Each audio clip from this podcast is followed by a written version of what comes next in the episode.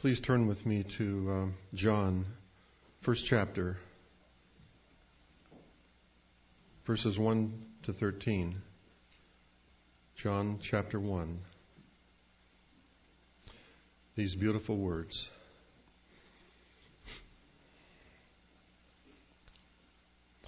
In the beginning was the Word, and the Word was with God, and the Word was God. The same was in the beginning with God. All things were made by him, and without him was not anything made that was made. In him was life, and the life was the light of men. And the light shineth in darkness, and the darkness comprehended it not. There was a man sent from God whose name was John. The same came for a witness, to bear witness of the light, that all men through him might believe. He was not the light, but was sent to bear witness of that light. That was the true light which lighteth every man that cometh into the world. He was in the world, and the world was made by him, and the world knew him not. He came unto his own, and his own rejected him not, received him not.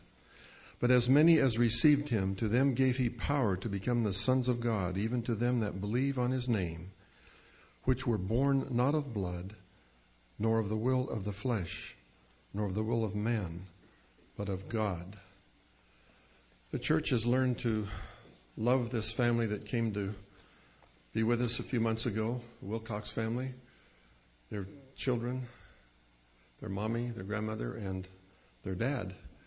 Their dad has our service today, the forgotten beginning.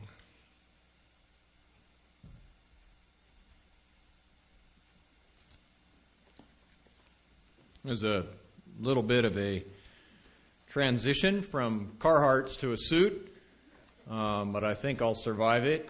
Uh, I have to admit, I enjoy wearing my Carhartts and working in the wood shop, but it's a privilege to uh, to be with you today and to share the things that God has put on my heart and my mind to share with you. It's a good thing to think about beginnings.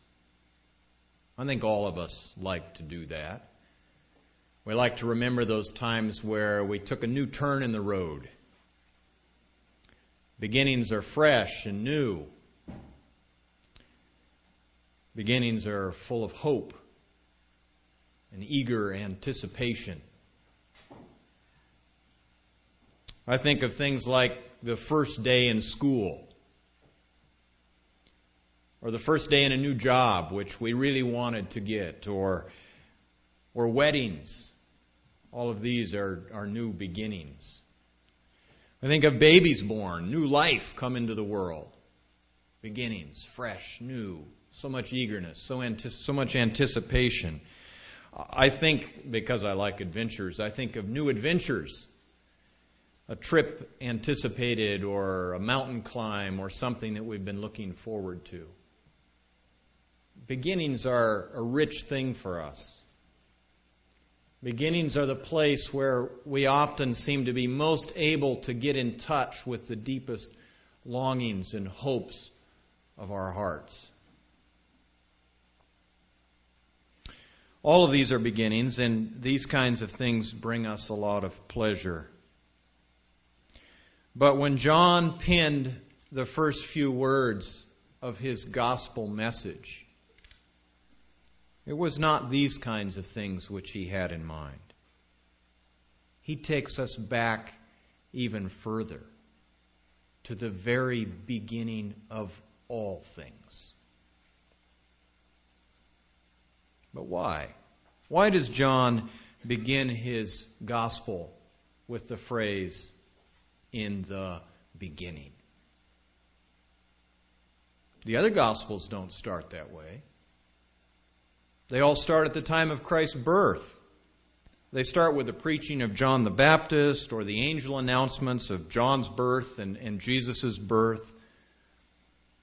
But John starts way back further even further before the world was even created. Why? Why does John start at the very beginning, the beginning of time, to tell us this story of Jesus? One thing is clear to me, and that's the reason John is telling the story at all. He tells us the story of Jesus because he wants people to know life. Life with a capital L. Real life. The life they were meant to know. He wants them to know that. He wants people to know the life that is so rich and so good that it can't help but go on forever. He wants people to know the kind of life that is so powerful that not even death can keep it down. John wanted people to know that kind of life. And that is why he is writing about Jesus. He had come to the strong conviction, and not only conviction, the experience the knowledge that that kind of life was to be found in this man that he met in Galilee, this man named Jesus. And he wanted other people to know that kind of life. Of course, that's why all of these men, these gospel writers, wrote to us what they did. They wanted us to know what God had done in human history, to change that history, and to bring it to a satisfying end. They wanted us to know what they had seen and experienced and come to know in their experience of Jesus. They wanted to share it with us so that we could know it too. But why then does John start long before Jesus was even born? Why does he start at the very beginning? I'm going to answer that question at least I'm going to tell you what I think the answer is. And what I have worked out is the reason for why he started there. I'm going to give you my answer, and then I'm going to explain to you why I came to that answer and see if you think I did okay in my reasoning process. So here it is. Here is the answer, my answer as to why John started by talking about beginnings he talked about beginnings because the world was all in a muddle. And the people that he was speaking to had never known anything else but the muddled up world. You know that word, don't you? Muddle. I love the sound of that word. It, it captures its meaning in the very sound of it. Muddle means confusion, jumble, mess. The world was in a muddle. So John knew that the world was muddled, and he wanted people to see that it had not always been that way. That there was something else besides the muddle. That there was a reality and an order of things and a peace and harmony and richness of life apart from the muddle, before the muddle, deeper down than the muddle. He wanted people to know that this wholeness and this richness was at the very foundation of things, more solid, more lasting than the muddle that we all know in the world as it is now. But let's try to put a little more content into this idea that the world was in a muddle. Let's explore it a bit more and look at it a bit more closely.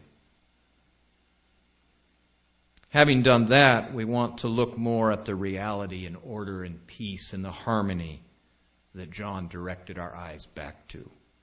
But first, the muddle. John knew that the world was confused. When it came to truth and what was really true, he knew that there were conflicting claims about these things. Some said that to really know God, you had to do this. Others said, no, no, no, not that, but this. Others said, there's no God at all, do whatever you like. And still others claimed that there were thousands of gods, and you just had to find the one that worked okay for you. The world was in a muddle when it came to knowing truth, to knowing the real path that God was made to, or man was made to walk down in his living. When you read the Bible, you see evidence of all these claims and counterclaims, these false claims to truth and knowledge. Truth has always had plenty of competitors in the world. There are a lot of voices clamoring for our attention besides the one true voice. But not only that, there was also a multitude of misguided ways in which men quested after life and what seemed to be missing in their existence. The Bible tells us, professing to be wise, they became fools.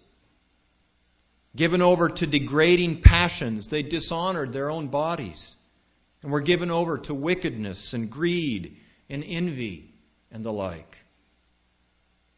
But we don't even stop there. It was not just the godless who were misguided. Jesus spoke at one point of those who traveled over land and earth and sea to make one convert. And when he became a convert, they made him twice as much a son of hell as themselves. Even the religious people were confused. Paul speaks in Colossians of those who tried to find life by strict codes of conduct and severe denial. Do not taste, do not touch, don't do this, don't do that. All the apostles dealt with the Gnostics, who fostered private spiritualities and elitist spiritual outlooks that had nothing to do with the, the truth and the Creator God who had made them. And Peter, speaking of all this mixed up all together, he spoke of the futile ways of life that we have inherited from those who have gone before us.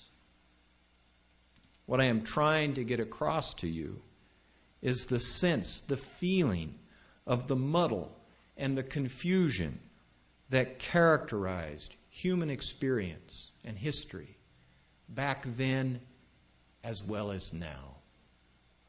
All the claims and the counterclaims, the different pathways proposed as the real path to life, the confusion about truth and about where we can find what our hearts are really hungry for. And then you add upon all of this the hurt and the pain and the loss that is experienced in a muddled up world, and the attempts to find love and happiness that go awry, and all the ways in which people try unsuccessfully to escape all the pain and hardship of such a world. And it's almost too much for us to bear. There's a reason that the Bible says that men are like sheep who have gone astray and become lost. There's a reason that Isaiah said that darkness will cover the earth and great darkness the peoples. The world is in a muddle. It was in a muddle back then, and it's in a muddle today. Look at the confusion all around you the confusion about truth, yesterday in the shop, uh, a friend who has his bench right near to mine said to me, or he said to someone else, he didn't say it to me. He said, um, he said, "Oh, we used to get together and make pizzas. We'd make pizzas and eat pizzas." He says we called them spiritual pizzas. Well, I haven't quite lived the same life that many others in the shop have lived, and I didn't catch what he meant by spiritual. And so, being one of the spiritual ones in the shop, I said, uh, Tim, I said, what do you mean by spiritual? Why did you call them spiritual pizzas?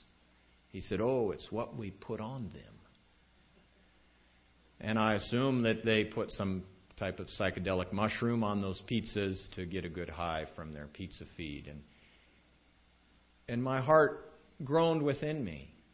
The world's in a muddle. Friends like Tim who long somewhere deep in his heart for something that is much more than just a momentary high. They call that high spiritual. That's not spiritual. If it is, if you can call it that at all, it's misguided spirituality. The world's in a muddle, there's confusion. Even religious efforts can become confused and muddled and, and, and somehow divorced from the God who is really life. Men questing in every sort of fashion and way to find happiness and life.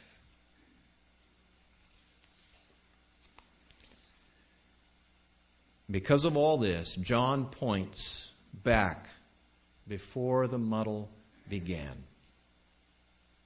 In the beginning was the Word, and the Word was with God, and the Word was God. He was in the beginning with God. There it is. The picture of richness and harmony of love and life. John wants us to catch a glimpse of this.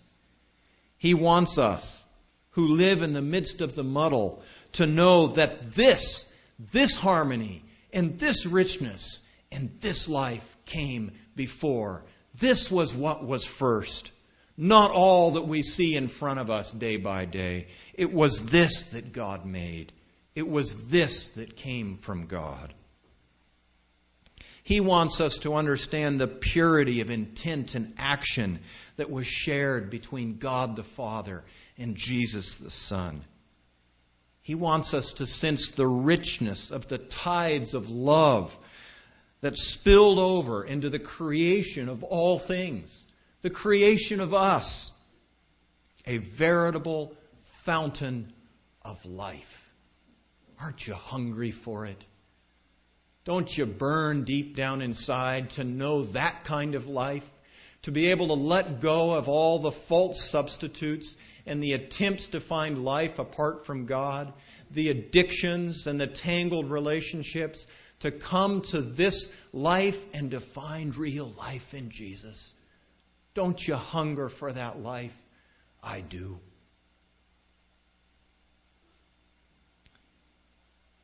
John wants us to know that this man, Jesus Christ, who he is proclaiming to us and will proclaim for 20 some more chapters, he wants us to know that Jesus didn't come from the muddle, that Jesus is not confused, that Jesus has crystal clarity of insight into what man really needs and to where man went astray and to how man can get back to what his heart really longs for. Jesus is the one who knows. He came from a place of clear insight where the vision was not muddled, but even more so, he is the author. He himself is the author of all those insights and that vision of what life was really meant to be. And as our Creator, He is the source of life itself. John wanted us to know that in this Jesus whom he proclaimed, we had a foundation that would never let us down. That this Jesus was the only one who could bring us home.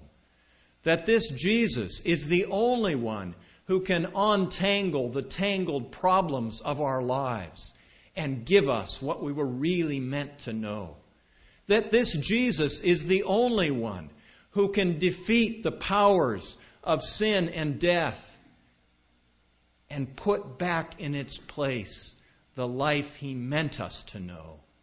Oh, John wanted us to know those things. We have such a foundation under our feet.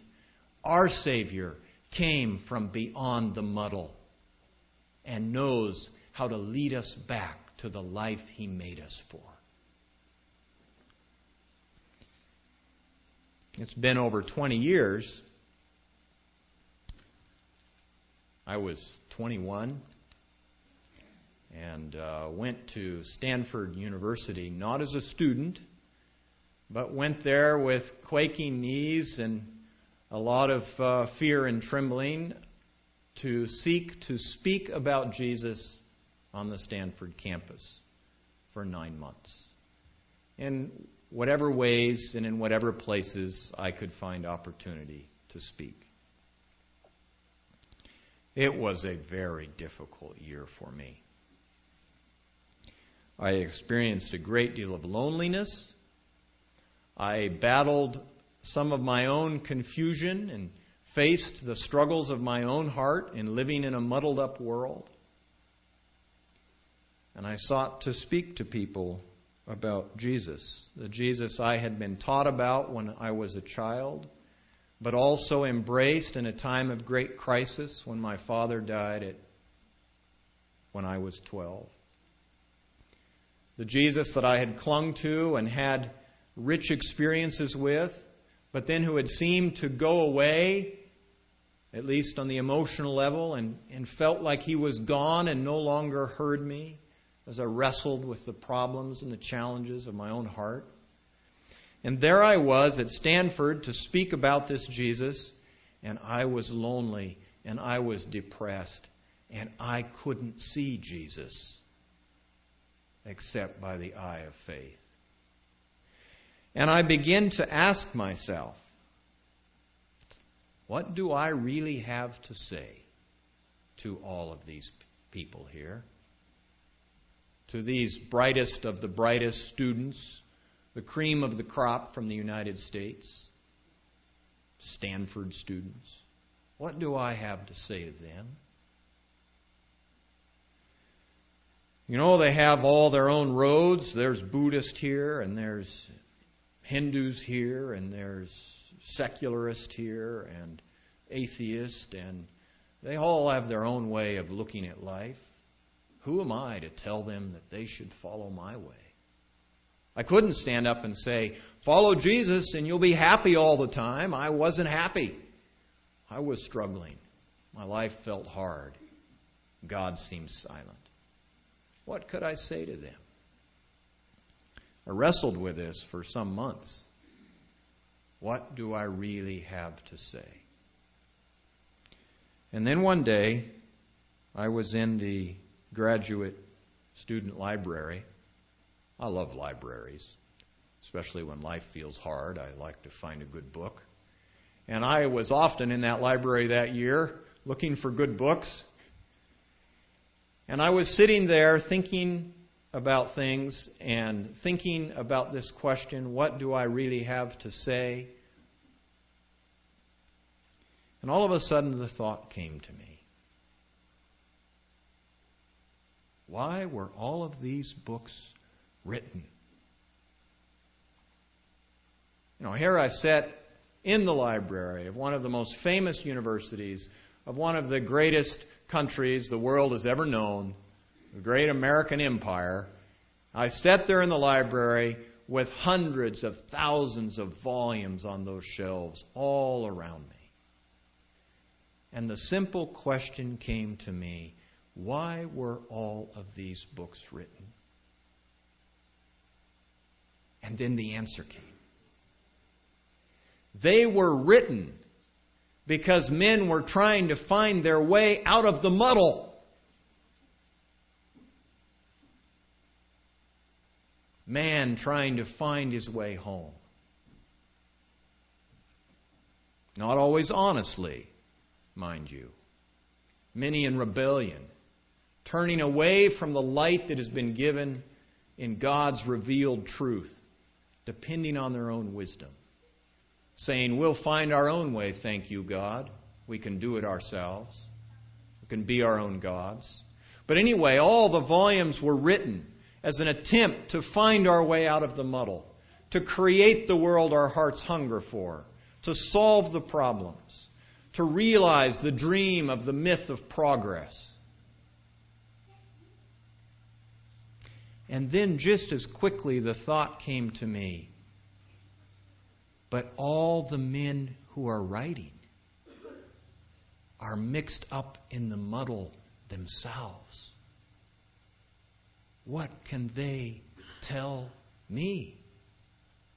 It's the blind leading the blind.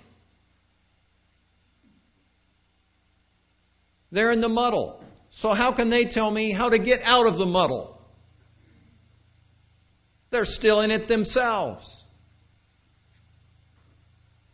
And then my answer came. Remember, I had been asking, what do I have to say to the students at Stanford